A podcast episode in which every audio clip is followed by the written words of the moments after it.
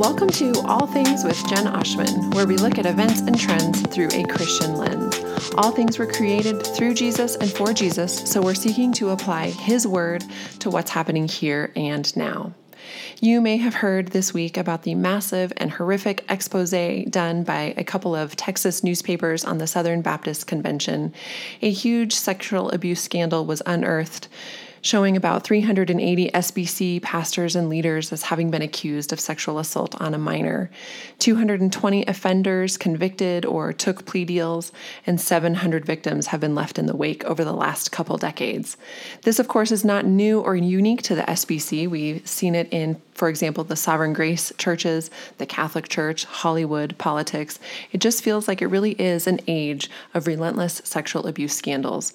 And these things are not far away. These are hitting particularly close to home for me as I frequently counsel and sit down with women who have been the victims of sexual abuse, even sexual abuse in the church. So I see it playing out in real time 10, 20, 30 years later, and I know how damaging and horrific it can be. Not only that, but my own daughters were in a local theater production here in Colorado recently, and it was uncovered after the production that their choreographer was, in fact, a repeat sex offender who managed to keep it hidden from the theater. We also have a church plant that's now two years old, and so we leaders at the church plant are constantly thinking about how can we keep the children who are in our care safe. So these these scandals are not far away; they are close to home, and they matter for each one of us. My husband and I have had the privilege and blessing of being trained in child safety over the last couple decades by the various mission agencies that we have worked for, and I find it's something that most people are naive about, or they just have never thought about it. I have found myself sitting down at numerous coffee coffee tables or over dinner with friends who've said, Oh, I never thought of that. I never gave it any consideration. And so that's what this show is dedicated to. I want to ch- take this chance to talk to you if you have been a victim of sexual abuse, if you are a parent or a ministry leader, how to protect your children from sexual abuse. First, if you've been a victim, the first thing I want to say is my heart goes out to you. I know what a brutal road you have ahead of you. I am so sorry that this happened to you. Please, friend, do not feel ashamed or guilt. It is not your fault. Please seek counseling, therapy, professional help, a trauma informed counselor, and a strong network of family and friends to help you through this. Do not be ashamed, but do pursue help. Now, if you're a parent, I want to encourage you to protect your child. Do not trust anyone else to be doing it. You are your child's strongest advocate.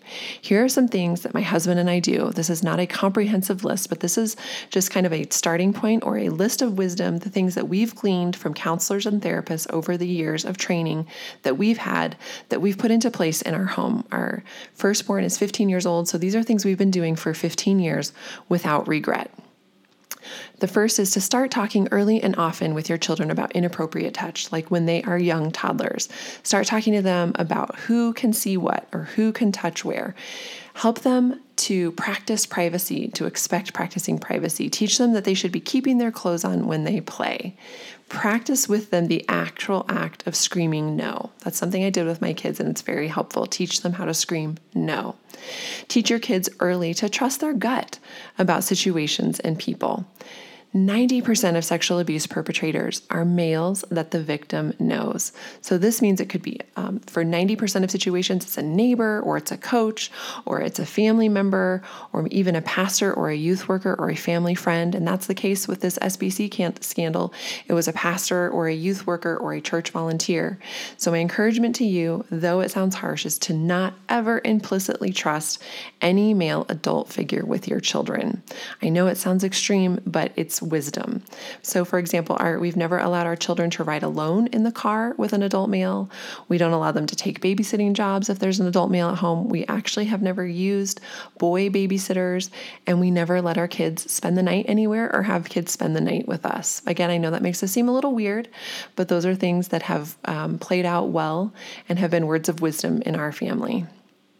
Teach your children to tell you right away if they believe that they have been victimized. Assure your child that it's you will believe them if that moment comes, that it would not be their fault and that you would believe them. Only 31% of kids report. Always go with your kids to public bathrooms. Don't let your kids play behind closed doors. When possible, make sure there's at least three kids playing together. It's more likely that something will happen when there's only two children, but if there's three, there's, that's an extra measure of safety. Teach your kids not to keep secrets. So, in other words, they should know if an adult says, hey, this is just between you and me, that's not okay. Teach your kids to carry themselves with confidence, to look people in the eye, to be bold, to give firm handshakes, to use strong voices, to hold their shoulders back. These are all things that are going to tell a perpetrator, don't mess with this kid. And I want to say about all of the above to never make allowances or exceptions. In other words, it is tempting, and we have experienced this ourselves, to say, but it's the youth pastor, or this guy is so nice, or my child's got this special talent, and this coach is the only one who can help her. Don't give in to peer pressure or the feeling that like you are a weird extreme parent. It's good to walk in wisdom. It's good to have safety precautions up. It's when you let your guard down that things happen. Do grill your church staff or your camp staff or your school or your coach your, your child's coach about the safety policies that they have in place. 98% of childhood victims have been found to be telling the truth. So do believe your child or do believe other children if they ever tell you anything, because 98% of the time it has been found that they are telling the truth. If you learn that your child has been a victim, here's what you do. First, you have to remain calm. If you act out in anger or horror or uh, whatever, in grief, your child will likely think that they've caused that reaction in you and they are going to be unwilling to move on. They'll clam up, they'll think they did a bad thing. So remain calm. Obviously, get safe if the danger is imminent. Do report it right away. Sexual abuse is something that must be reported to the police right away the minute you hear it. And do get counseling as quickly as possible and often for your child. Find committed, caring friends. Get yourself a network of care because you're going to need them. And above all, have hope and know that Jesus can bring healing. Here are some statistics that bring light to the situation 95% of sex crimes are committed by people who are not yet on a registry. So, just because somebody's background check came clear or there's no sex offenders in your neighborhood doesn't mean you are totally safe. Background checks and the registry are not the end all be all. 60, 67% of victims are under the age of 18. More than half of those are under the age of 12. One in four girls are victimized, and one in seven boys are victimized. If you are a church leader, here are some things for you to consider. Think about keeping both children in your care and the adults in your care in your community safe. In other words, you want to protect kids from a potential perpetrator and you want to protect adults from false accusations, also from perpetrators as well. So, all volunteers who, all staff, and then all volunteers and staff who work with youth and children must have a background check. We say that there must be two background checks checked adults in all settings at all times. So we never just have one adult with kids at a time, there's always two. And if it's a leader, we say that a background check isn't enough. We also need a reference from their past church.